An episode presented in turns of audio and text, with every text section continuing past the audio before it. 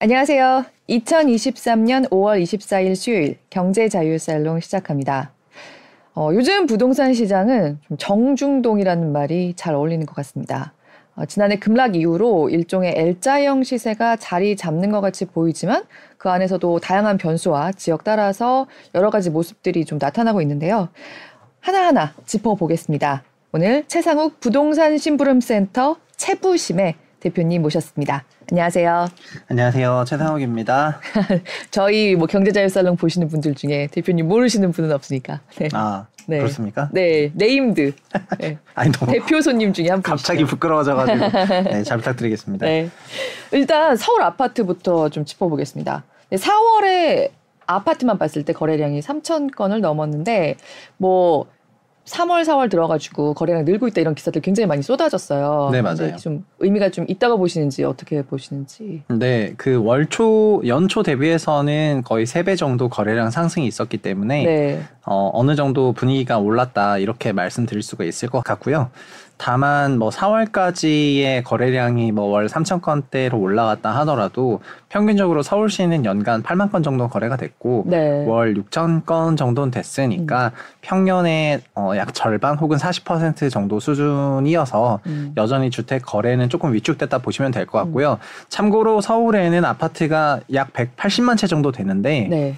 어, 월에 3천 건 정도 거래해서 1년에 뭐한 4만 건 정도가 거래가 된다면 서울시 전체 아파트가 거래가 되려면은 거의 한 45년 정도 걸리거든요. 네. 그래서 어, 평생에 아파트 한 번 팔면 잘 팔았다고 되는 건데 이 정도는 그래서 매우 위축된 거래량이라고 할 수가 있을 것 같습니다. 다만 진짜 너무 이렇게 올라왔으니까 네. 와 이렇게 이제 생각하는 것이 아닌가 뭐 그렇게 보고 있어요. 그러니까 작년에 비하면은 어, 좀 움직이네라고 생각들을 하시는데 사실 저희 한 몇 년 전까지만 해도 이제 부동산 취재할 때 보면은 그 저희가 약간 좀 활발하게 팔린다라고 얘기할 수 있는 거는 한 달에 만 건 넘어야 됐었고 네. 6천 건에서 한 8천 건 하면 그냥 보통 그보다 낮으면은 거래 절벽 약간 이런 거 기사에 쓰기 시작했었거든요. 근데 그런 거랑 비교해도 지금 많이 살아난 거라고 보긴 좀 힘들죠. 네, 특히 22년도가 어, 서울시 전체로 1년에 만 건 거래가 됐고 네. 월 평균으로는 800건 정도 거래가 되다 보니까 네. 너무나 거래가 사실상 그냥 어, 동결 상태여가지고 네. 그거랑 비교해서 전혀도 기저효과가 있을 수밖에 없는 부분이 있는 것 같고 말씀 주신 것처럼 어, 22년은 평년의 8분의 1이나 10분의 1 토막이 날 정도로 완전히 거래가 붕괴가 됐기 때문에 그거 대비해서는 무조건 기저가 있을 수밖에 없는 상황인 것 같지만 여전히 위축됐다고 보시는 게 합리적일 것 같습니다. 네, 진짜 기저도 네, 너무 밑으로 내려가 버린 거죠 작년에. 네. 네. 근데 오늘 막 나온 자료를 보니까 서울은 4월의 그 거래량에서 그러니까 아파트는 상승분 그러니까 이전의 거래보다 가격이 올라간 그 분량이 하강분보다 1년 만에 처음으로 역전이 됐더라고요. 음. 보니까 어, 상승거래 비중이 46.1%, 이게 3월에는 39.7%였고요. 그리고 하락거래, 그러니까 이전의 거래보다 가격이 떨어진 거의 비중은 39.5%로 좀 떨어졌어요. 이게 3월에는 44.4%였는데, 그리고 나머지가 보합거래, 이렇게 나왔더라고요. 이게 직방 자료인데, 약간 그래서 서울은 조금 그래도 바닥인 거 아닌가? 뭐 이런 얘기도 좀 나오는 것 같더라고요. 어떻게 생각하세요? 어, 음, 어 서울은 바닥을 잡아가는 분위기인 것 같기는 해요. 어, 네. 근데 그것도 그렇게 저는 보고 있는데 이 어, 주택 가격이라는 게 임차료에 매우 예민하게 임차료에 기반해서 움직이는 경향들이 있는데 네.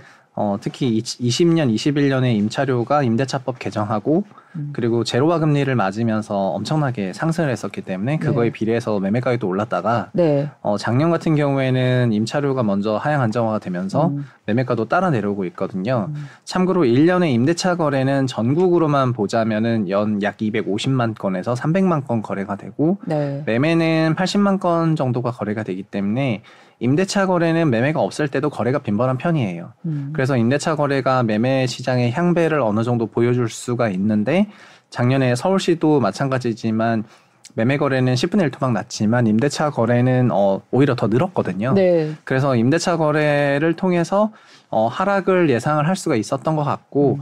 그러다 보니까 올해 반등 실거래가 나온 지역 같은 경우에는 임차료 역시 좀 반등 실거래가 나온 지역들이 많이 있어요. 음. 그러니까 21년에 정점 찍고 22년에 확 내려왔는데 그게 진짜 확 내려갔다가 네. 어느 정도 다시 살짝 올라오면서 음. 그게 그거를 기반으로 매매 실거래가 조금 빈번하게 이루어질 수 있었던 것 같고 음. 그리고 서울에서도 매매 거래가 많은 지역이랑 아닌 지역이 특징이 있는데 가령 예를 들면 22년도에 주택 가격 하락이 제일 컸던 지역이 강동 송파권역이었어요. 네. 강동 송파를 포함해서 몇 개 지역이 어, 소위 20%나 30% 고점비 30% 넘는 그런 하락폭을 보였었는데 네. 현재는 그런 어, 하락이 컸던 지역이 반등도 가장 세고 음. 거래도 어, 하락이 좀 되니까 매수 수요가 붙어서 올라왔거든요. 음. 그래서 이런 것들이 그 상승 거래 비중이 많은 것은 자연스럽게 하락 거래 지역에서 거래가 일어났기 때문에 음. 나타나는 것 같고 그리고 이 아닌 지역에는 작년 같은 경우에 굳이 동남권 안에서도 네. 서초 송파는 거래가 없었잖아요. 그 하락 거래가 별로 없었기 때문에 네. 올해는 이들 지역은 오히려 좀 더 하락 거래가 음. 나오고 이런 현상인 것 같습니다. 음. 그러니까 이 상승 거래도 워낙 그 전에 기저가 낮아졌었기 때문에 좀 보이는 그런 수치일 수 있다 그런 말씀이신 거죠? 예, 예 네. 맞습니다. 그리고 그게 더 있는데 어. 그 저는 주가하고 부동산 가격을 같이 이제 비유해서 설명하는 거를 요즘에 좀 하고 있습니다. 네. 좀 밀고 있어요. 제가 네. 밀고 있는데 네. 왜냐면 둘 다 봤기 때문에. 아, 예, 작가님만의 그 항상 그 신선한 비유 너무 좋아요. 네. 그러니까 네. 그 기, 주, 그 주가가 이익에 기반한 그런 함수이긴 한데 네. 어, 이익 곱하기 멀티플 몇 배, 뭐 이익의 열 배면 얼마 이렇게 주가가 나오는데 어, 항상 이익 따라가는 건 아니고 음. 이익은 1년에 4번밖에 나오지 않기 때문에 네. 그리고 미래 이익에 대해서 좀 선반영하면서 매매 가격이 올라갈 수가 있고 수급 효과도 있고 이런 것처럼 주택 가격도 임차료라는 실적이 있는 건데 임차료에 기반해서 주택 가격이 결정되지만 임차료가 올라갈 것 같다거나 하는 환경에서는 매매가가 선반영되기도 하고 약간 이렇게 되어 있거든요. 음. 그런데 이런 임차료라는 게 어, 아시겠지만 월세에서 전세로 넘어갈 때 네. 혹은 전세에서 월세로 넘어갈 때 우리가 전환율이라는 거를 쓰는데요. 전 월세 네. 전환율을 네. 쓰잖아요. 근데 예를 들면은 월세 곱가 100만 원이고 1년에 1,200만 원의 음. 연세를 내야 하는 주택이 있는데 이 1,200만 원의 현금 흐름은 그대로인데 어 전환율이 소위 4%일 때는 이거를 전세로 환산하면 은 3억 원이 되는데요. 네. 전환율이 2%일 때는 6억 원이 돼요. 그렇죠. 네, 전환율 3%일 때는 어 4, 4억 원이 되고요. 그러니까 이 1,200만 원이라는 비용은 그대로인데 결국 금리 따라서 그렇죠. 이게 전세 4억이었다가 전세 6억이었다가 이렇게 가는 거거든요. 그래서 2020년, 21년에는 그때는 거의 제로화 금리까지 내려왔었기 때문에 어, 전세 가격이 정말 엄청나게 그 상승할 수가 있었던 거고요. 음. 그리고 지금은 기준금리가 올라갔기 때문에 전세 가격이 또 큰 폭으로 조정을 받으면서 음. 전세 가격이 내려가니까 전세가에 비례해서 매매가도 같이 내려간 거거든요. 그런데 지금 올해 4월 이후부터 서울에서 반등 실거래가 나오는 지역의 특징은 뭐냐? 음. 어 마치 금리 인하를 선반영한 것 같이 음. 그 전월세 전환율이 내려가더라고요. 기준금리가 이렇게 3.5%에서 유지가 되고 물론 시장에서는 2년 안에 기준금리가 내려갈 거라고 생각을 하고 있지만 네. 어 우리 3.5% 기준금리 상태에서는 역사적으로 전월세 전환율이 굉장히 높았어서 네. 전세 환산액이 더 낮을 수밖에 없는데 지금은 그러니까 너무나 그 우호적인 조건들을 조금 선반영하고 있는 경향이 음. 크다고 저는 생각합니다. 예를 들면 음. 기준금리 인하 선반영했고 그 다음에 하반기 전세 대란 역전세 위기 부분에 대해서는 별 영향 없을 거라고 생각을 하고 그 다음에 3년 후에 올해 공급이 감소할 거로 예상이 되니까 네. 3년 후에 공급 부족이 온다는 것도 좀 다 선반영하고 그래서 굉장히 긍정 편향의 취사 선택이 선반영된 어. 어, 주택 시장이 어, 서울 일부 지역에서 펼쳐지는 것 같고 음. 그러니까 마치 저희가 어, 강세장일 때는 음. 그 미래에 일어날 사건이랑 오늘이랑 마치 웜홀이 있는 것처럼 네. 그냥 다 땡겨 오거든요. 네. 그냥 뭐 이차 전지도 그렇지 않습니까? 음, 네. 뭐 2030년 실적 그냥 갑자기 한 7년치 다 땡겨 오잖아요. 네. 그런 거랑 똑같이 음. 지금 서울 주택 시장에서도 어, 일부 지역에서는 그냥 갑자기 웜홀이 등장해서 어, 3년 후에 있을 공급 부족까지 다 땡겨오는 걸 보니까 악재는 다 무시하고 음. 그래서 이런 좀 뭔가 이 정도로 낙관적이진 않지 않은 상황인가 이렇게 생각을 하고 있습니다.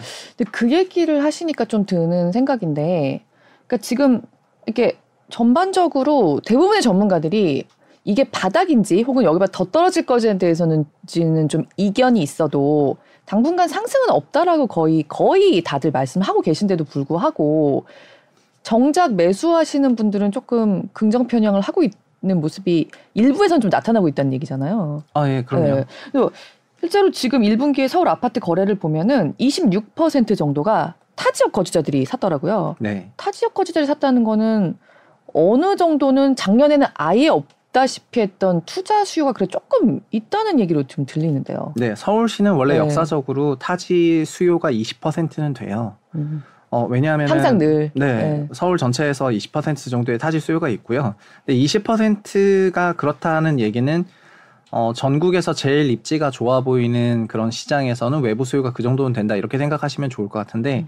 그래서 항상 어떤 특정 서울 외 다른 지역들이 올랐을 때도 음. 뭐 그게 청주가 됐던 인천이 됐던 강원도 원주가 됐던 뭐 대구가 됐던 음. 어, 항상 보면은 초과 상승할 때는 음. 어, 타지 수요 비중이 엄청나게 증가를 해요. 그래서 2020년에도 청주가 엄청난 강세를 보였던 적이 있는데 어, 타지 수요가 엄청나게 폭발을 했는데 뭐 근거는 들어야 되니까 주식시장 설명하는 것처럼 뭐 방사선 가속기가 들어와 가지고 음. 어, 청주가 펀더멘탈이 음. 좋아진다고 네. 설명을 할 정도로 어, 이제 명분을 갖다 왔는데 서울의 그 외지 수요가 그렇게 올라온 것은 어, 두 가지가 있는데요. 첫 번째는 그렇게 되도록 제도가 만들어져 그러니까 음, 제도가 좀 규제, 개선이 됐습니다. 네. 네. 가장 대표적인 게 분양가 관련 규제를 일제히 다 풀고 네. 어, 투기과열 지역이라든가 이런 것도 강남 3구와 용산구를 제외하고 전부 다 해제가 됐기 때문에 그렇죠. 취득에 있어서도 별로 부담이 없어졌고 그리고 지방에서도 어, 자가주택이 있고 투자 수요가 있는 사람이 어쩔 수 없, 있을 수밖에 없는데 그 투자 수요가 이, 이왕이면은 다홍치마라고 서울로 오게 되어 있기 때문에 서울 쪽에는 이런 투자 수요 유입으로 인해서 올해 분양 경기도 전체적으로 안 좋았지만 서울은 완판을 했고요. 네. 그 다음에 어, 서울과 인접한 광명이라든가 이런 지역의 성적도 굉장히 좋았고 반대로 지방 같은 경우에는 올해 34개 사이트밖에 분양을 하지 않았는데 네. 그 중에 3분의 2가 올 미달될 정도로 음. 청약이 거의 초토화가 됐거든요. 그래서 서울만 좋은 거예요. 지금 근데 네. 사람들은 서울이 좋아지면은 다 좋아질 수 있다고 생각하는 음. 경향이 조금 있다 보니까 어, 지금 서울과 서울 아닌 지역 간의 그 온도 차는 굉장히 심한 것 같습니다. 네. 그러니까 이게 저도 기사 쓰는 입장에서 서울만 얘기를 하고 끝나면은 안 된다는 생각이 많이 들어요. 네. 부동산 네. 기사를 쓸 때. 서울 아파트가 약간 대표적인 거니까 그걸로 기사를 많이 쓰는데 그렇게 했다가는 굉장히 전국 시장을 좀 왜곡되게 얘기할 수가 있다. 지금 네. 말씀하신 대로 뭐 이런 자주 이런 표현 쓰면 안 된다고 생각하지만 진짜 양극화가 나타나고 있더라고요. 분양 시장은. 그 양극화는 정부가 네. 저는 약간 어 의도했다고 생각할 정도로 음. 양극화가 될 수밖에 없게 되어 있어요. 사실은 분양 관련 어, 규제를 서울 쪽으로 유도했다. 네. 네. 왜냐면은 분양 관련 규제 미분양 그, 그 당시에 농담처럼 둔촌주공 살리기란 말이 있었는데요. 아, 네, 그랬죠. 미분양이 작년 9월부터 늘기 시작을 했죠. 네. 그러니까 미분양 관련 규제를 풀어야 되겠다고 해서 조정 지역을 다 해제하고 청약 관련 규제 다 해제하고 중도금 대출도 원래 9억 원 이하, 이상은 안 줬었는데 음. 12억까지 열어줬다가 그렇죠. 둔촌주공이 12억 넘어버리니까 12억 더 풀어줬다고 생각을 하잖아요 시장에서. 네. 그래서 결과적으로는 그리고 외부 수요도 다 유입할 수 있게 했고 분양권 전매도 다 허용할 수 있게 하니까 돈은 지역 제한이 없어서 음. 자연스럽게 지방에서도 청약으로 들어오고 이러면서 서울 분양시장은 좋아졌습니다. 음. 그렇지만 반대로 결과적으로 그때가 22년 9월부터 23년 3월까지 음. 어, 전국 미분양은 4만 가구 늘었거든요. 다 네. 지방에서 늘었어요. 네. 그래서 이게 양극화가 됐는데 분양 시장뿐만 아니라 음. 기존 주택 시장도 양극화가 되고 있고 현재 같은 경우에는 어, 서울은 뭐 낙폭과대 지역이니까 반등했다 이렇게 나오지 않습니까? 네. 그렇지만 대구 역시 낙폭이 엄청 심각한 지역이거든요. 음. 근데 반등이 안 나와요. 음. 그렇기 때문에 그러면 뭐 서울은 왜 반등 나오고 대구 왜 반등 안 나오냐라고 한다면 대구에 있는 투자자조차도 이제는 그냥 서울 가서 사도 되니까 어, 자연스럽게 돈이 서울로 쏠리는 거여가지고 이 왜곡이 매우 분양시장과 기존 주택시장 전부 다 어, 나타나고 있다 이렇게 네. 보고 있습니다. 어, 근데 지방의 미분양은 정말 심각한 수준으로 가고 있는 것 같아요. 어떻게 보세요? 지금 미분양이 어느 정도냐면 올해 33만 원 공급을 해야 되는데요. 3월 누적으로 2만 4천 원 분양했습니다. 음. 어, 이렇게 분양이 없었던 적이 어, 없을 정도고요. 그리고 4월, 5월이 보통 분양 성수기입니다. 봄이니까. 네. 봄, 가을에 분양을 많이 해서 월에 이때는 어느 정도 하냐면 주에 만 건씩 해야 돼요. 월에 네. 한 4, 5만 건 소화해야 돼 가지고. 근데 이번 5월만 되더라도 주에 1,400건, 1,800건 이렇게 분양을 합니다. 어. 그러니까 분양이 우리가 지금 성수기도 아니고 네. 평년에 5분의 1 토막이 날 정도로 분양시장이 초토화돼서 22년 사규 같은 경우에는 전국으로 한 100건 이상의 사이트가 음. 분양을 했어요. 네. 근데 올해 1분기에는 30건 정도밖에 분양을 못했고요. 음. 그래서 3월에 미분양이 3천 건 주니까 아, 미분양 줄었다고. 음. 이게 지금 33만 분양해야 되는 나라에서 네. 1분기까지 2만 4천 분양해가지고 분양이 5분의 1 토막이 돼서 종전 분양이 없다 보니까 분양이 감소했는데 음. 이게 미분양 관리 대책 때문에 분양이 줄어든 게 아니거든요. 네. 그러다 보니까 하반기에 만약에 분양이 앞으로 올라오게 된다면은 음. 미분양 숫자가 올라갈 수밖에 없다고 생각을 하고 그러면은 저희가 지금 잊고 있었던 미분양 관련 리스크나 위기나 이런 것들이 수치가 올라온다고 보는 게 맞아서 음. 이런 분양 관련 미분양 관련 위기는 이제 현재 진행형이고 음. 잠깐 잠깐 잊고 사는 것 뿐인 거죠. 음. 아, 하반기에 정말 미분양 관련 리스크가 좀 더 불거질 가능성이 좀 높을 수 있겠네요. 네. 어, 미분양 관련 리스크가 올라가게 되면은 자연스럽게 어, 시행사 리스크 얘기하고 금융기관 리스크 네. 얘기하고요. 그리고 하나가 더 있는데 어, 22년 9월부터 미분양이 늘었기 때문에 24년 9월부터는 중공 미분양이 늘어나는데요. 음. 중공 미분양이 늘어나게 되면 그때부터는 건설사 현금 흐름 문제가 네. 발생을 하고 음. 이때부터는 어, 정말 여유가 없어져요. 그러니까 분양이 손익의 문제일 때 음. 뭐냐면은 내가 A라는 대구가 그러니까 대우건설이 대구 울산에 있었던 사업장처럼 아 나 이 사업을 하면은 좀 손익이 클 것 같으니까 음. 그냥 550억 정도로 정리하자 해서 안 하게 되면은 이건 손익 계산의 문제가 되는 건데요. 음. 근데 현재 진행을 하고 있는 분양 사업장에서 미분양이 나기 시작하고 준공됐는데도 돈이 안 들어오면은 악성 미분양이라고 하잖아요. 네, 악성 미분양이 되면 건설사가 자체 자, 자체 대출을 일으켜서 공사비를 부담을 해야 음. 되니까 건설사의 재무 구조가 안 좋아지고 현금 흐름 문제가 발생을 해요. 네. 현금 흐름 문제가 발생하면 사실 그게 제일 큰 위기예요. 네. 우리 개인도 역전세 이런 게 다 현금 흐름 그렇죠. 위기지 어, 손익 위기는 아니지 않습니까? 음. 그래서 현금 흐름 문제가 발생했을 때는 그땐 진짜 어, 위험해지는 건데 이것도 24년 9월부터니까 이제 1년 반 남은 건데 음. 이 부분에 대해서 해결이 안 된 상태로 그냥 지금 시장에는 어, 특히 서울에는 아주 낙관이 뭐냐면은 24년에 총선도 있고 뭐 그리고 뭐 3년 후에 공급 부족하고 시장 금리 인하 2년 안에 무조건 금리 인하 될 것 같고 경기는 둔화되고 네. 뭐 경기 둔화되면 금리 인하고 금리 인하면 자산 가격 올라가니까 나는 해피하고 그래서 뭐 좋은 거는 선택적으로 다 땡겨오고 음. 나쁜 거는 뭐 총선이 있으니까 정책 내주겠지 음. 이렇게 되게 느슨하게 어, 생각들을 예, 위기 관리를 하고 있는 것 같아서 이게 어떻게 2개월 만에 이렇게 바꿔질 일인가 이런 생각이 좀 많이 나고요. 그리고 수요조차도요. 사실은 원래 1월 달까지는 굉장히 시장이 초토화 중이었는데 네. 1월 30일부터 특례보금자리론을 만들면서 DSR 적용을 받지 않는 대출을 44조 원이나 꺼내줬고 음. 이 44조 원이라는 돈은 죽은 부동산 시장도 그냥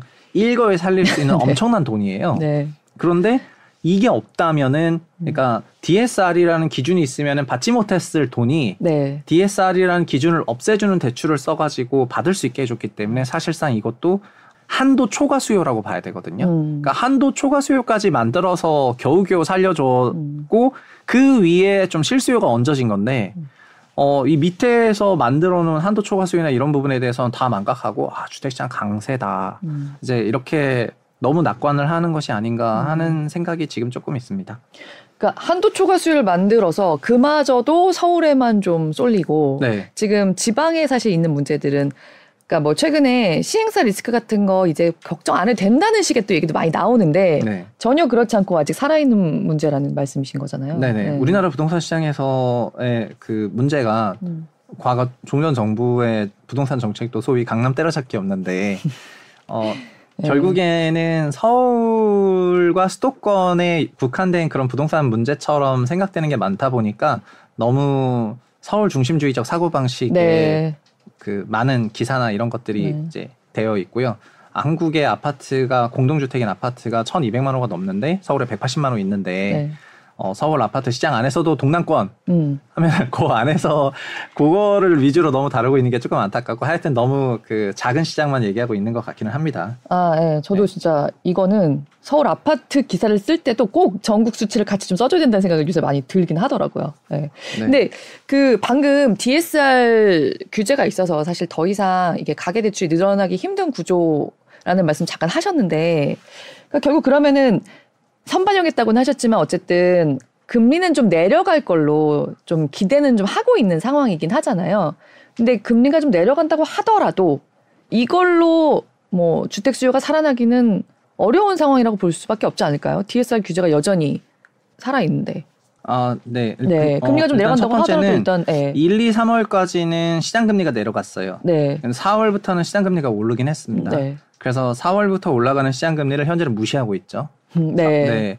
그래서 그러니까 이것도 선택적인 그런 취사 선택 긍정 편향이 어, 시장에 조금 있다고 생각을 하고 매우 낙관주의적인 그런 서울 부동산 음. 시장이라고 생각을 하는 부분이 바로 이 부분이고 어 그러니까 아직은 금리 그러니까 금리의 레벨과 금리 높은 금리의 지속 시간 이게 뭐 연준식으로 하면 higher하고 longer인데 네. 하이어 부분에 대해서는 이제 내려갈 거라고 생각하는데 이건 longer를 무시한 거잖아요. 음. 얼마나 이어질지에 대한 걸 무시했고 음. 그래서 제가 워몰이 있는 것 같다. 음. 그냥 금리 이날 다 선반영해서 다 땡겨온 걸 보면은 어, 그 정도로 말씀을 드리고 있고 심지어 현재는 시장 금리가 올라가고 있는데도 이것조차도 무시를 네. 해요. 네. 이건 일시적일 거라고 생각하고 무시하고 네, 네 그런 거 있죠. 그런 그런 것 같습니다. 그런데 어 기본적으로 시장 금리가 어 경제 주체가 위험해지고 디폴트가 올라가면은 이거를 금리로 보전해야 되다 보니까 금리는 올라갈 수밖에 없는데 그렇죠. 이런 것들이 무시되고 있다는 거가 조금 하나 있는 것 같고요. 음. 그리고 2년 안에 시장 금리는 내려온다고 생각을 하, 하는데 다만 어, 여기서 제가 짚고 넘어가고 싶은 거는 네. 20년, 21년의 소위 그 전고점이라는 거는 소위 제로화 금리 때 만들어졌고요. 네. 아까 1,200만 원의 임차료를 2%로 나누면 6억이 되잖아요. 전세 6억. 네.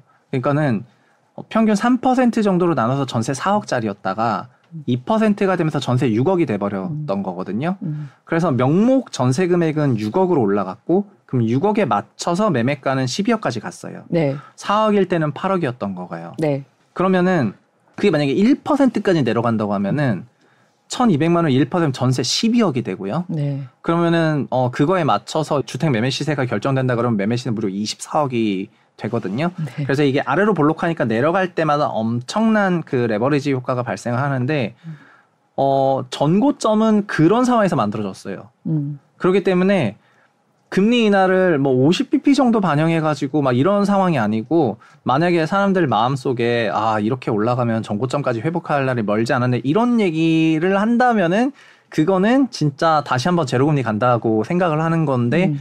거기까지 선반영할 정도로 웜홀 만들어 가지고 하 는 거는 조금 무리가 있어 보이고요. 네. 그리고 이 말씀 드리는 게 이런 거예요. 1,200만 원은 안 변했다는 거예요. 음. 명목 전세는 4억, 6억 이렇게 변했지만 1,200만 원이라는 실질 비용은 안 변했는데 이 실질 비용이 우리의 임차료고 네. 그래서 우리나라의 평균 임차료는 가구 전체로 보면은 20%거든요. 음. 이 20%는 2006년부터 지금까지 그냥 18% 19% 20% 19% 18% 20% 20% 계속 이랬기 때문에 거의 안 변해 왔어요. 음. 그래서 현재는 뭐랄까 그 금리의 변화가 그래서 주택 가격 전망에 대해 너무 중요한데 네. 22년 데이터가 아직 없지만 22년 데이터 금리 금리 올라갔지 않습니까? 네. 그래서 현재 22년 기준으로 우리나라 임차료가 역사상 가장 비싼 레벨로 네. 올라갔고요. 네. 그래서 이 레벨은 우리 일반 가게가 이 정도 높아진 임차료 소화 못 해요. 네. 그렇기 때문에 임차료가 좀 내려갈 거라고 생각을 하고 그에 음. 비례해서 가격도 영향 받을 것 같다. 그렇게 음. 좀 생각해서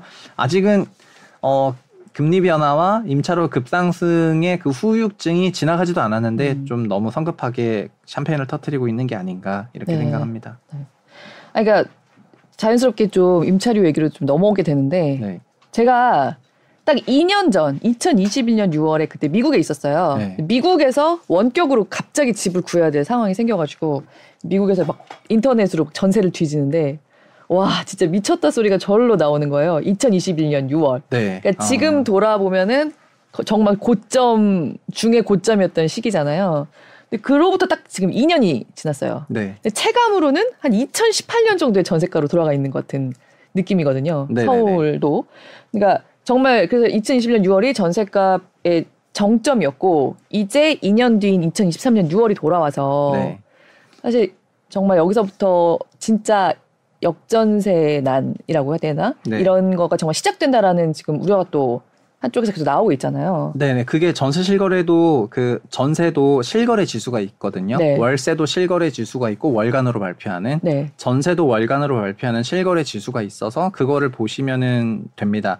뭐 사실 그 월세 월간을 보면 되니까 주간 없어도 돼서 네. 이제 뭐 부동산하고 KB는 미안한데 주간 발표 더 이상 안 해도 될 것 같은데 그 네. 월간 지수에서 보면 전세가 1년 전 기준으로 보면은 어, 100 정도 됐고요. 지수, 네. 지수 레벨로. 네. 현재는 어, 23년 4월 기준으로 보면은 85 정도 돼서 네. 전세가 평균적으로 15% 하락을 했어요. 네. 그리고 재작년으로 하면은 사실 더 많이 하락을 했죠. 네. 근데 올해 거래되는 그 평균적인 걸 보면은 열 채 중에 네 채 정도가 마이너스 전세로 거래가 되고 있는 것 같고 네. 하반기로 가면 갈수록 이게 뭐 10채에서 5채, 6채, 7채 이렇게 될 것 같거든요.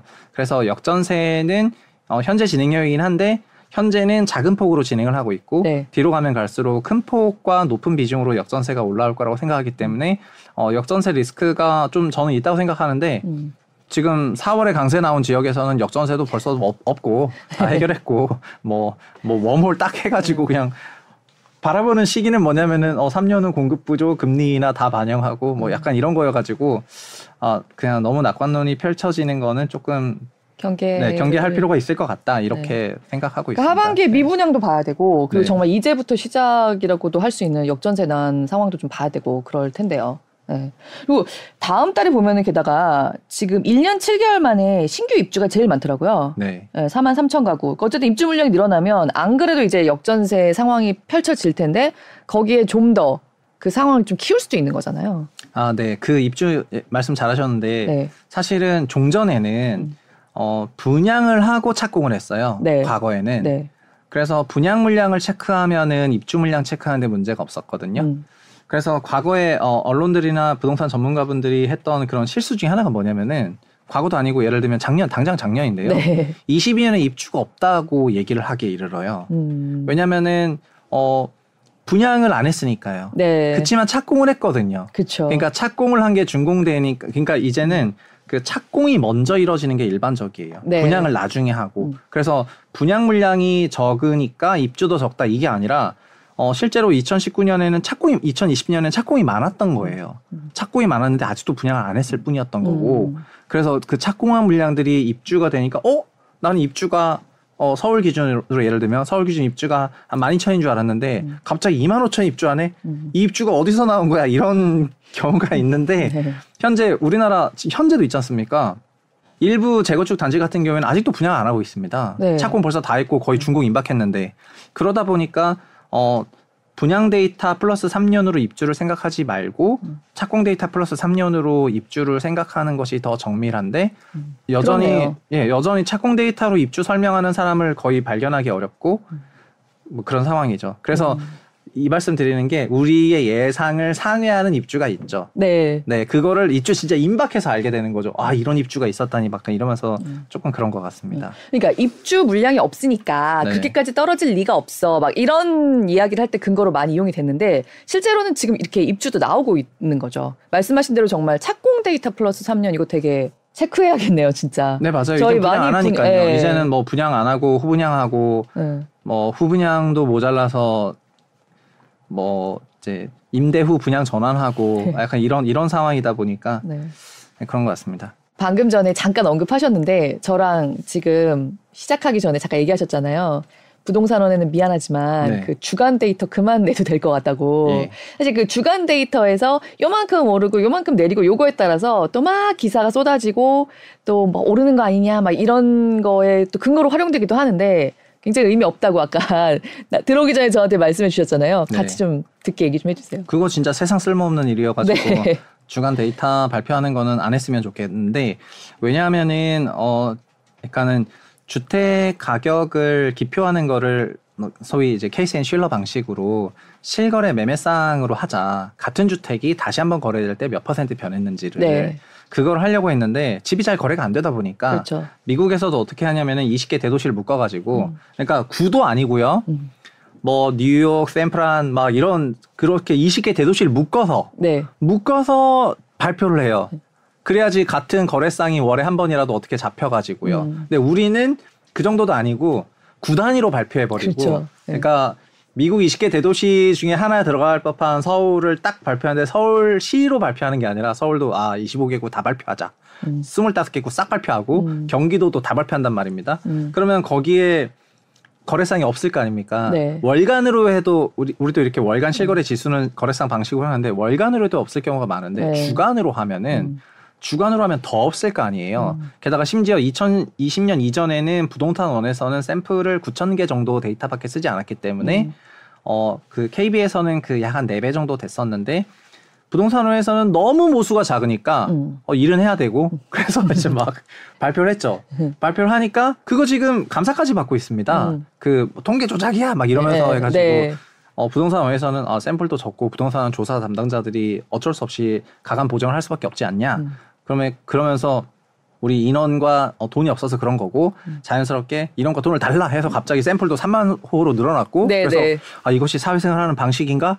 그냥 일을 못 하니까 어, 사람과 돈을 더 달라고 하면 되는 건가? 약간 이렇게 느끼면서 뭔가 한번 respect이 있었는데 네. 근데 그래서 주간을 발표했는데 주간으로 네. 0.01% 발표해요. 네. 그러면은 어, 서울 기준 평균 가격이 12억이면은 와 12만 원 올랐습니다 이런 거예요. 네. 그러면은 한 주에 12만 원이 올랐다는 게 무슨 의미가 있는 것인가? 음, 음. 우리는 끝자리는 12만 원으로 떨어지지 않잖아요. 네. 우리가 실거래 할 때 몇억 그렇죠. 몇천만 원. 네. 그래서 월간으로 해도 어, 충분히 될 법한 것을 주간으로 하겠다는 건데 그래서 과거에 이 통계 논란이 있었을 때 국토부랑 미팅을 할 때 주간 없애면 안 되냐 얘기를 하면은 국토부는 또 어떤 스탠스냐면은 아 우리가 대책을 또 내면 말이죠.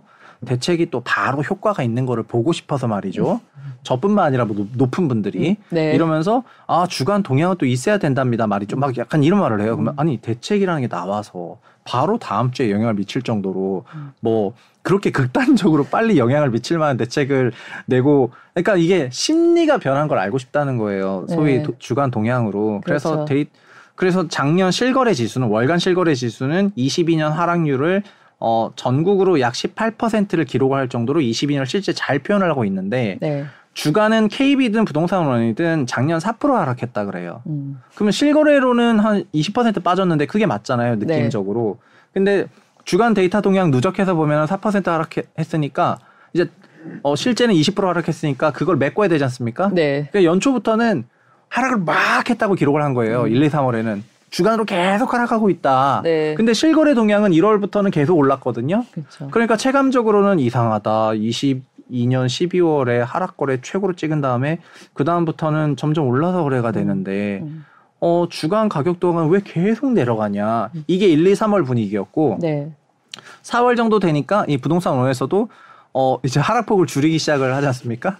이제 한 3, 3월부터 하락폭을 줄이기 시작해서 그러니까 이미 이게 부동산 원이든 KB든 네. 엄청난 그 조정이 있는 거고 네. 이 정도 가감을 할 거면은 안 하는 게 맞은데 이거 가지고 서로 기사들이 엄청 나오잖아요. 네. 아 이런 거 같다 저런 거 같다. 그래서 이게 뭔 의미가 있나 그냥 월간으로 발표돼도 정확하고 오히려 월간 실거래 발표 지수가 시장의 다이내믹을 더 잘 설명하는 것 같다. 네. 작년에 급락했고 올해는 사, 살짝 반등하고 이게 훨씬 더 정확한 거라고 생각을 합니다.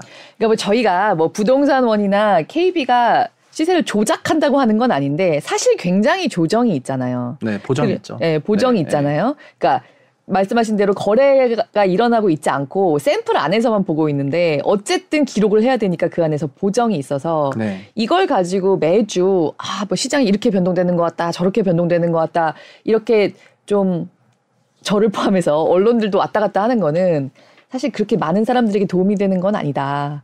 네, 네 하는 놈이 안 되죠. 뭐 네. 6억 원짜리 주택이 0.01%면 6만 원 올라가지고 그래서 아니 뭐 그게 중요하다면 중요하다 할 수 있는데 그게 중요하냐? 네. 어 그리고 뭐 별 의미는 없고 오히려 아까 말씀드린 것처럼 그 언젠가를 보더라도 뭐 제대로 반영하는 거는 오히려 월간 실거래 지수가 훨씬 그렇죠. 더 월간 정도면 이제 예. 네. 실질적으로 시장의 모습을 보, 기에 도움이 되는 지표인데 주가는 사실 최근에 그런 모습 보기는 좀 힘들다. 네. 네. 그래서 정말 솔직히 진짜 공감해요. 네. 네. 전 주간 잘 보지도 않는데 네. 어, 부동산을 많이 보시는 분들은 네. 주간 데이터에다 색깔까지 칠해가지고 여기 많이 빠졌고 많이 빠졌고 막 하지 않습니까? 네. 그래가지고 아, 부지런하다. 음, 음. 나도 저런 걸 따라가야 되는데 근데 이제 월간 데이터는 어, 지역별로도 다, 다 나오고 전국도 다 나오고 매매뿐만 아니라 전세 같은 임차료 데이터도 나와요. 네. 그래서 어, 전세 실거래 데이터라 전세 실거래 지수, 음. 그다음 매매 실거래 지수 같이 보시면 좋을 것 같고 정말 주간은 정말 말 그대로 진짜 참고 자료예요. 네. 네. 네. 아, 네. 사실 저도 굉장히 공감하는데 또 주간 데이터가 나오면 막 그렇게 숫자들 있으면 아 왠지 이거를 참고를 해야 될 것 같고 뭔가 나도 내일 하나 써야 될 것 같고 막 이런 부담감이 좀 있단 말이죠. 진짜 정말 저는 너무 200% 공감해요. 네, 어쩔 수 없습니다. 네. 최근에 대치동 음마 아파트가 경매에서 좀 시세보다 높은 가격에 낙찰이 됐다. 네. 이런 기사 나왔어요. 근데 이게 영끌족이더라고요. 정말 이자 감당이 힘들어서 영끌족이 경매 시장에 내놨던 물건이었다고 하는데 처음에는 좀 그런 얘기가 많았었어요. 어차피 규제 지역이었고 어차피 낼 수 있는 빚의 한도가 있던 지역들이기 때문에 영끌족이 그렇게 많이 나오기 힘들다. 근데 결국은 여기서도 나오기 시작하는 거잖아요. 네. 그럼에도 불구하고 이자를 감당하기 힘든 분들이 좀 던지기 시작하는 모습이 나오고 있다고 얘기할 수 있겠죠. 네, 아, 지금 한은에서 3월에 발표했던 가계 동향 여러 제 금융 데이터들을 보면은요. 네. 한국에 대출이 있는 가계 평균 차 평균 DSR이 작년 4분기 기준으로 40.6%로 기준선을 넘었어요. 네. 그래서 사실 그 40%라는 게 뭐 절대 선은 아니에요. 음. 그냥 50으로 그으면 내일부터 50인 거예요. 음. 근데 그렇게 되면 대출이 너무 크게 늘어나고 GDP 대비 가계부채가 늘어나니까 그 선을 그었는데 그 얘기는 현재 평균적으로 40.6이다 보니까 평균적으로는 돈 여기서 더 빌리기가 어려워요. 그렇죠. 그러니까 특례 모기지 같은 것만 더 열심히 음. 적극적으로 쓰는 거죠. 근데 그 40.6%도 쪼개 보면은요. 음. 어, 3분의 2 정도는 여전히 40% 언더예요. 룸이 음. 조금 있어요. 네. 근데 3분의 1은 어, 넘어서기 시작했는데 어느 정도냐면은 음. 어, DSR 소위 100% 이하, 음. 100에서 200% 음. 그리고 300% 이상이 있어요. 이 얘기는 가구 연소득이 1억인데 네. 어, 원리금 상환액이 3억이 넘는 집들이 있다는 얘기거든요. 근데 어떻게 가능? 대출을 어마어마하게 받으면 되죠. 아니, 그러니까 네. 근데 DSR 규제 있기 전에 받아놓은 게 그렇다는 네, 거죠? DSR 있기 네네. 전에 받아놓은 게 그래서 어 21년에 저, 저점 찍고 그 다음부터 금리가 올라가면서 네. 대출을 네. 상환했음에도 불구하고 금리 부담 때문에 DSR이 올라가기 시작했거든요. 음, 그래서 DSR이 100%가 넘어가면 말 그대로 한계 차주가 되는데요. 그렇죠. 내 소득 전체보다도 대출 원리금 상환액이 많으니까 한계 차주가 되는데 이 한계 차주인 경우가 방금 말씀하신 그런 경우이고요. 네. 그리고 가계 전체적으로는 은행에 어 연체율 데이터들을 조금 보면 되는데 음. 연체율 데이터가 YOY 전년비 늘어나는 걸 보면 올해 1월, 2, 3월 늘어난 속도가 08년 금융위기보다 더 가파르게 올라가고 네. 있기는 해서 네. 가계 연체는 제가 higher for longer 얘기했을 때 현 금리 수준을 조금만 더 길게 가더라도 하반기 되면은 정말 상당한 수준의 연체가 네. 있을 수가 있기는 하고 음. 이게 20년, 21년의 연끌의 그 그림자라고 할 수가 있을 음. 것 같아요. 그런 게 좀 더 많아질 것 같습니다. 그러니까 연체율이 그러니까 평년으로 봤을 때는 아직 그렇게 높은 건 아닌데 속도가 엄청 빠르더라고요. 네, 그 올라가는 그 월간 속도가. 올라가는 속도가 네, 네, 네 맞습니다. 아, 아, 예, 많이 네. 보셨네요. 맞습니다. 하반기가 하반기에 정말 여러 가지 봐야겠네요. 지방 미분양도 그렇고 지금 제 주변에도 다주택자들이 그렇고. 많은데요. 네. 다주택자들이 신규로 돈을 더 빌릴 수 있는 룸이 없습니다. DSR 꽉 차가지고 그렇죠. 대출이 너무 많은 상황이어서 음. 그래서 본인 포지션 변경은 안 되고 그리고 어, 다주택자는 기본적으로 주택을 여러 채 갖고 있는 사람들이니까 이제 투자 성향이 좀 높다고 할 수가 있는데 네. 어, 현 주택 가격이 어, 과락 조정이 일어난 경우에도 음. 이들이 막 적극적으로 움직였던 게 아니라 현재의 주택은 확실히 특례모기지를 적극적으로 활용하는 종전 무주택의 음. 수요가 어느 정도 있다고 보는 게 맞아 보이긴 하고요. 네. 아니면 한 주택을 잘 팔아서 갈아타시는 음, 분들의 주거 수요가 조금 많거든요. 네. 현행 다주택자분들은 취득세 중과 규정이 소위 어, 3주택부터는 중과가 되니까 음. 13.4%를 내야 돼가지고 음. 어 전세 끼고 갭매수 하려고 하고 있는데 음. 갭 금액은 20%인데 취득세가 13.4니까 34.4여가지고 취득세가 너무 높은 거예요. 네. 그래서 이분들은 뭐 못 산다 약간 이렇게 생각하지만 그 얘기는 어, 그 취득세를 내기 위해서 또 뭔가 일으켜야 되는 자본 조달이 쉽지 않은 거 하고, 네. 그 다음에 그거를 만약에 대출을 받고 간다고 하는 건 더더욱더 말도 안 되게 어려운 거여가지고, 음. 지금 종합하면은 대출이 많은 경우에는 DSR 40% 선에 다 걸려버린 상황이어서, 음. 여기서부터는 역전세라든가 이런 게 매우 위험할 수가 있겠죠. 네. 왜냐하면 추가적으로 뭐 대출을 더 일으켜가지고 할 수가 없으니까. 네. 그래서 하반기에는 이런 부분 때문에 생기는 변화도 꼭 유심히 체크해야 될 것 같습니다. 네. 오늘 말씀하신 것 같은 그런 부분들이 하반기에 이렇게 중첩돼서 나타날 수가 있으니까 좀 유심하게 봐야 되겠다는 생각이 드네요. 네. 네. 그래서 방금 다시 전세 얘기하셨는데, 그러니까 이 최근에 정말 뭐 전세 사기도 그렇고 사기가 아니어도 역전세 문제도 그렇고 이 전세라는 제도 자체에 대해서 좀 근본적으로 좀 말이 많잖아요. 네. 뭐 그동안 말하자면 서민 주거 환경 개선에 좀 사다리로 좀 작용한 점도 분명히 있지만 앞으로는 이게 계속 가는 게 맞냐 이런 얘기도 많이 나오는데요. 금융공원에서 얼마 전에 이런 제안을 좀 했더라고요. 전세를 그냥 딱 없애버리는 거는 시장에 대한 지나친 침해지만 사실 전세는 개인들 간의 사적 대출이라고 할 수 있는데 네. 이거를 전세자금 보증을 통해서 네. 사적 대출을 이제 말하자면 금융기관에서 보증해주는 그런 구조는 좀 줄여나가야 되는 거 아니냐. 보증액 자체를 좀 줄여서 자연스럽게 시장에서 전세의 규모가 좀 줄어들게 해야 된다. 이런 제안을 했던데 요거에 대해서는 어떻게 생각하세요? 네, 어 저도 비슷한 제안을 한 적이 많아서 음. 그러니까 아, 네. 전세를 은행이 대출을 해주는 대출 기관은 은행이지만은 네. 은행 입장에서는 이 전세 대출이 디폴트가 나더라도 음. 보증 기관을 통해서 보험료를 받듯이 받아버리기 그렇죠. 때문에 네. 은행은 편하게 해주면 되거든요. 음. 그래서 은행 입장에서 이 리스크를 관리하는 관리 기재가 작동을 안 하고 음. 그냥 막 빌려줘도 된다고. 그러니까 전세 자금 대출이 네. 우리나라 대출 중에서 좀 가장 루즈하게 돼 있더라고요.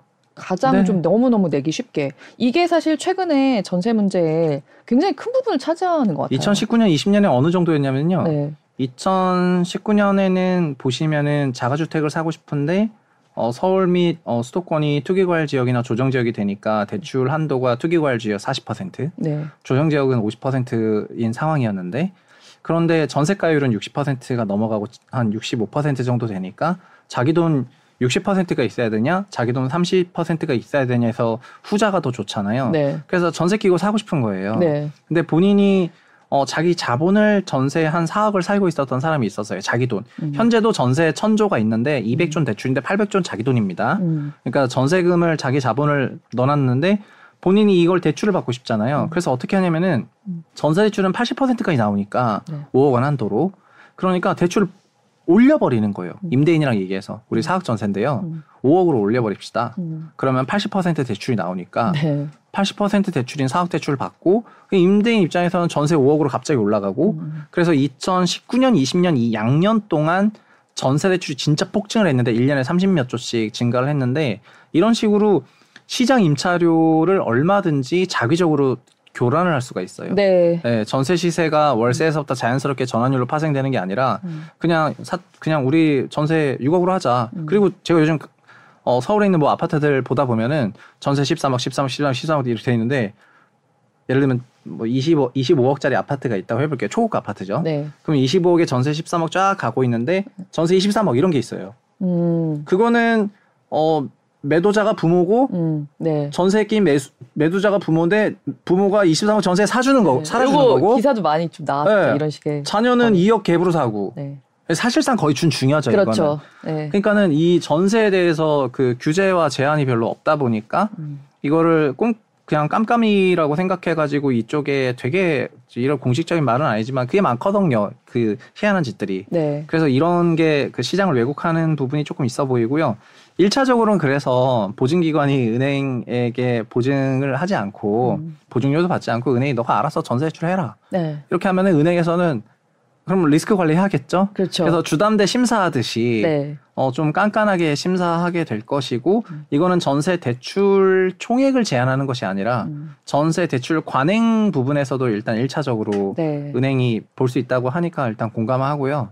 다만 시장에서는 더 그 정도로 잡아지냐 음. 전세 대출 때문에 전세료가 폭등했던 게 사실이니까 전세 대출까지 뭐 줄여라 막 이런 더 좀 강력한 얘기가 나오지 않을까 이렇게 생각을 음. 해봅니다. 그러니까 전세 대출이라는 게 처음 그렇게 좀 루즈하게 좀 이렇게 느슨하게 만들어졌을 때는 실제로 막 전세가가 막 오르면서 이게 뭔가 주거 문제를 해결해줘야 된다 그런 취지에서 들어온 건 알겠는데 네. 정말 이제는 그냥 시장을 왜곡하는 측면이 더 큰 점이 많아 보여요. 전세 네, 그것도 그러니까 저는 이게 기시감이 있는 게 네. 2018년도 문재인 정부에서 네. 어 그 9.13 부동산 대책을 발표했을 때 네. 그때 그 전까지는 박근혜 정부 때부터 있었던 주택 임대 사업자 제도를 네. 어, 임대 시장 선진화를 위해서 그 좀 권장했었거든요. 네. 근데 2018년에 그게 권장하다 보니까 소형 주택에 갭 투자가 너무 들어가서 음. 소형 주택 가격이 대형평 가격이랑 붙어버리니까 네. 투자 수요가 엄청나게 급증을 했죠. 네. 그러니까 주임사 제도가 시장을 좀 교란한다고 해서 주임사에 대한 규제를 강화한 게 2018 913이었는데 네. 그러니까 사람들이 그 전까지 밀어줬잖아 막 이러면서 음. 어떻게 어떻게 정책이 바뀌냐 음, 뭐 네. 소위 어떻게 사랑이 변하니의 그 네. 패러디 버전인데 네. 그런 것처럼 전세도 그 전까지는 서민 주거의 연장선이라고 다들 생각을 했는데 음. 어느 순간 정신 차려 보니까 그렇죠. 이 전세가 오히려 주택 매매 가격을 좀 풍선처럼 높이는데 음. 도구로 활용됐고 네. 그리고 이 전세 대출의 느슨함을 활용한 여러 악성 규제들 그 활용 방법들이 많아지다 보니까 이 부분에 대해서 이제 인식이 좀 전환된 계기가 음. 이번에 나왔던 것 같고 네. 그래서 자연스럽게 전세에 대해서도 종전처럼 그렇게 생각하기보다는 달라진 음. 그 가치 사고관에 맞게 맞아요. 제도들이 변경될 것 같습니다. 네. 예. 그러니까 정말 건강할 때는 크로스핏 하고 네. 아플 때는 약 먹는 거잖아요. 네. 그렇게 이렇게 좀 변화하는 건데, 예. 시점에 따라서 좀 유연하게 사고할 필요가 진짜 있을 것 같아요. 네. 근데 결국 오늘 얘기 좀 종합해 보면 네. 역시 작가님은 하반기는 다시 또 좀 여러 가지 변수들이 위험한 변수들이 도처에 도사리고 있다 이렇게 보시는 것 같아요. 조금 네. 더 하락할 수도 있고 약간 폭탄을 피해야 되는 상황도 있을 수 있다 이렇게 아, 보시는 네. 것 같은데. 아, 네. 저는 제 금리와 임차료로 주택의 매매 가격을 좀 보려고 노력을 하다 보니까는 네.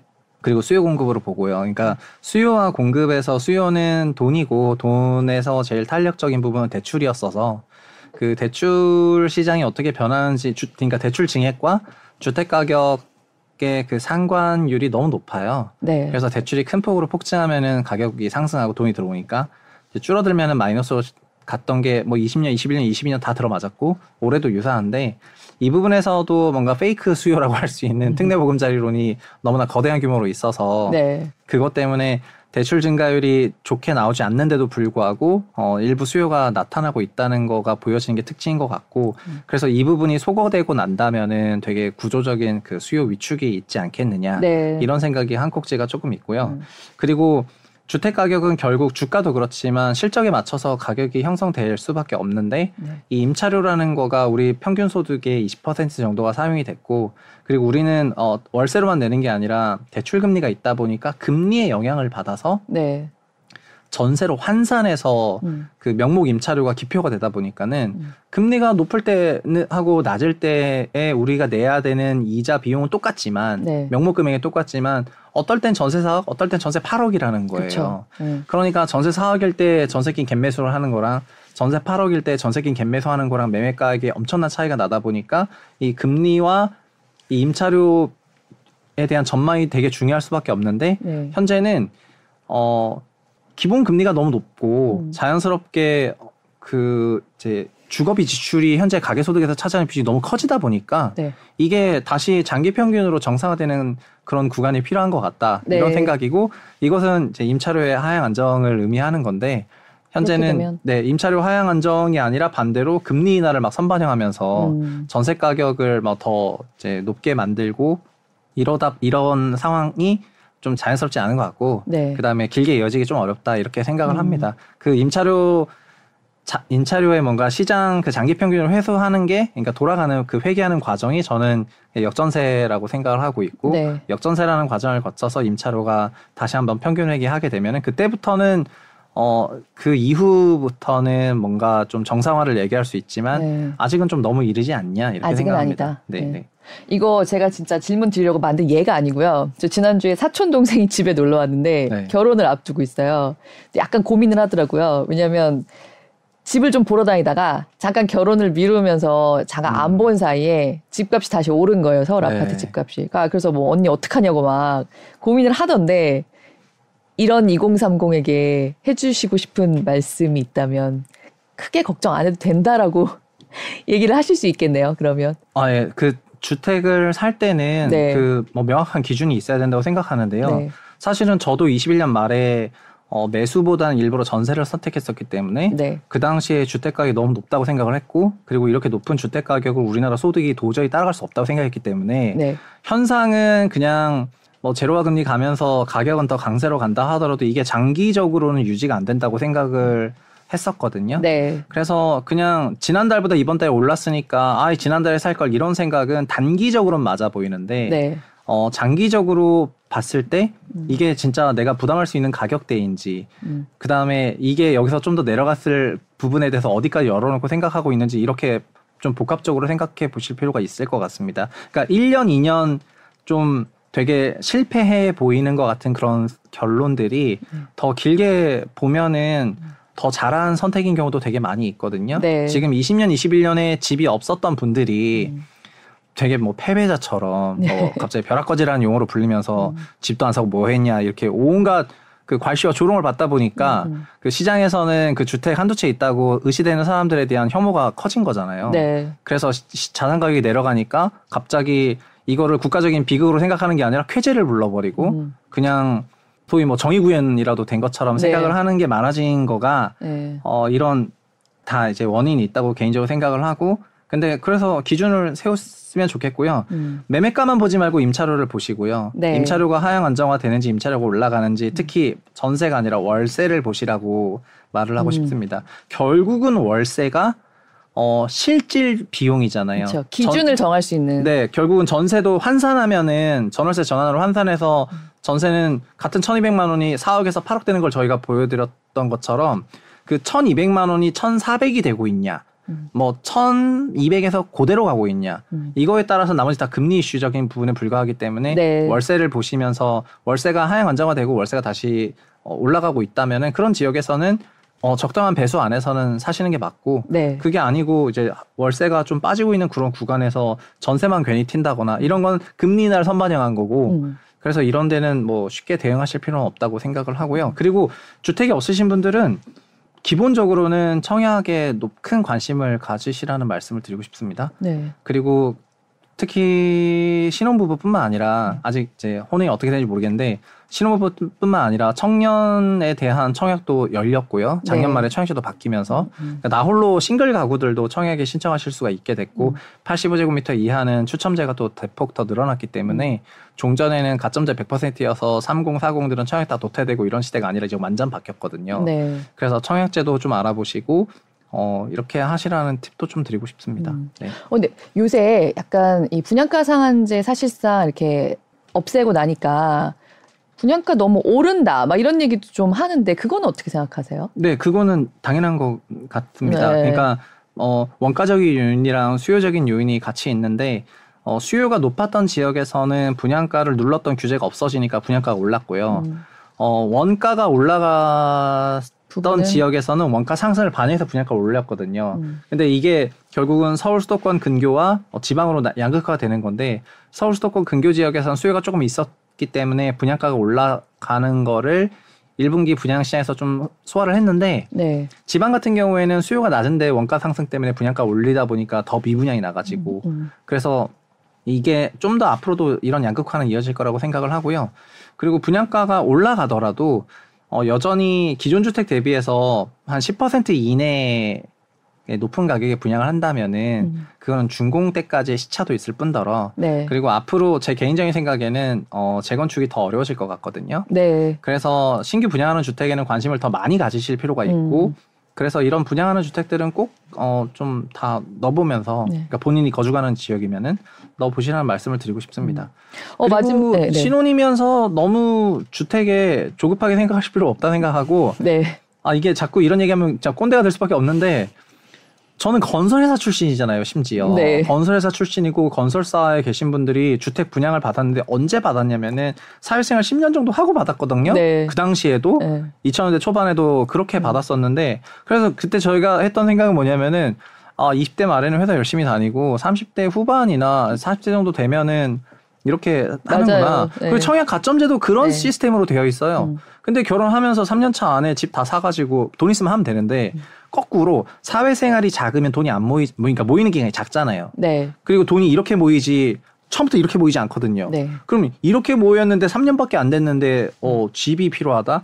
그거는 정말 연봉이 너무 높거나 하지 않고서는 현실적으로 달성이 어렵고 네. 그래서 자기 소득의 가구 부합산 소득의 10배 이내의 주택을 어, 되도록 청약으로 알아보시라는 말씀 드리고 싶고 우리나라에서 집 이렇게 한번 사면은 민 한 8년 정도는 거주하시니까 네. 그리고 그 집을 영원히 살진 않는다는 말입니다. 음. 그래서 자기 소득 구간 상승에 맞게 하시면 되는데 너무 초창기부터 알아보시면 이제 뭐라 그럴까 그 소비의 즐거움을 모르고 사시게 되실 수가 있어가지고 네. 집한 채 그냥 끌어안고 살면서 행복하실 수도 있는데 음.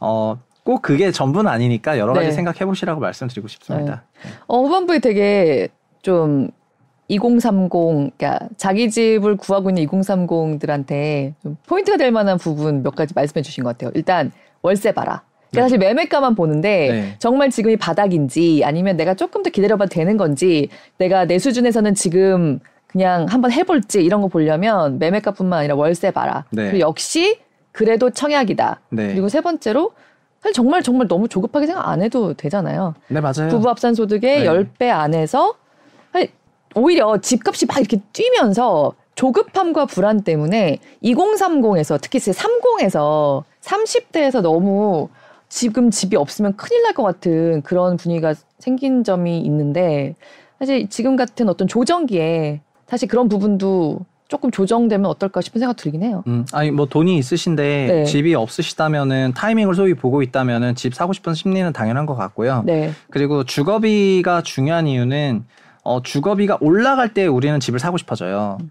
그게 전 국민이 느꼈던 게 20년, 21년이었고요. 그렇죠. 네. 그 임대차법 개정하고 금리 낮아지면서 임차료가 전세 전세 뭐 4억, 5억에 살았던 지역에서 전세 7, 8억이 돼 버리니까 네. 아, 이렇게 계속 올라가면 어떡하지라는 네. 그 불안감을 매수로 해지할 수밖에 없거든요. 네. 그래서 집값이 비싼데도 불구하고 집을 계속 사는 이유가 주거비가 올라가면 사게 되는데 음. 그래서 이 주거비라는 게 올라가는지 안 올라가는지를 봐야 되는데 그걸 전세로 본다면 전세는 금리 환산 주거비이기 때문에 네. 실질 주거비는 아니라는 거예요. 네. 그래서 우리나라가 전세가 계속 올랐지만 실질로 주거비 상승 거의 없었고 네. 그냥 가계 소득의 20%를 계속 냈었던 2006년부터 21년까지니까 15년 넘는 기간 동안 계속해서 20%만 냈는데 그러니까 그냥 월세를 보시는 게 가장 정확하다고 네. 제가 말씀을 드리고 싶고요. 그리고 주거비가 그래서 큰 폭의 성, 상승이 없다면 어, 당장 그렇게 급하게 집을 어, 취득하실 필요가 없고 하나가 더 있는데 어, 월세 곱하기 12가 연세잖아요. 네. 연세를 20년 곱하면 전세 금액이 나오거든요.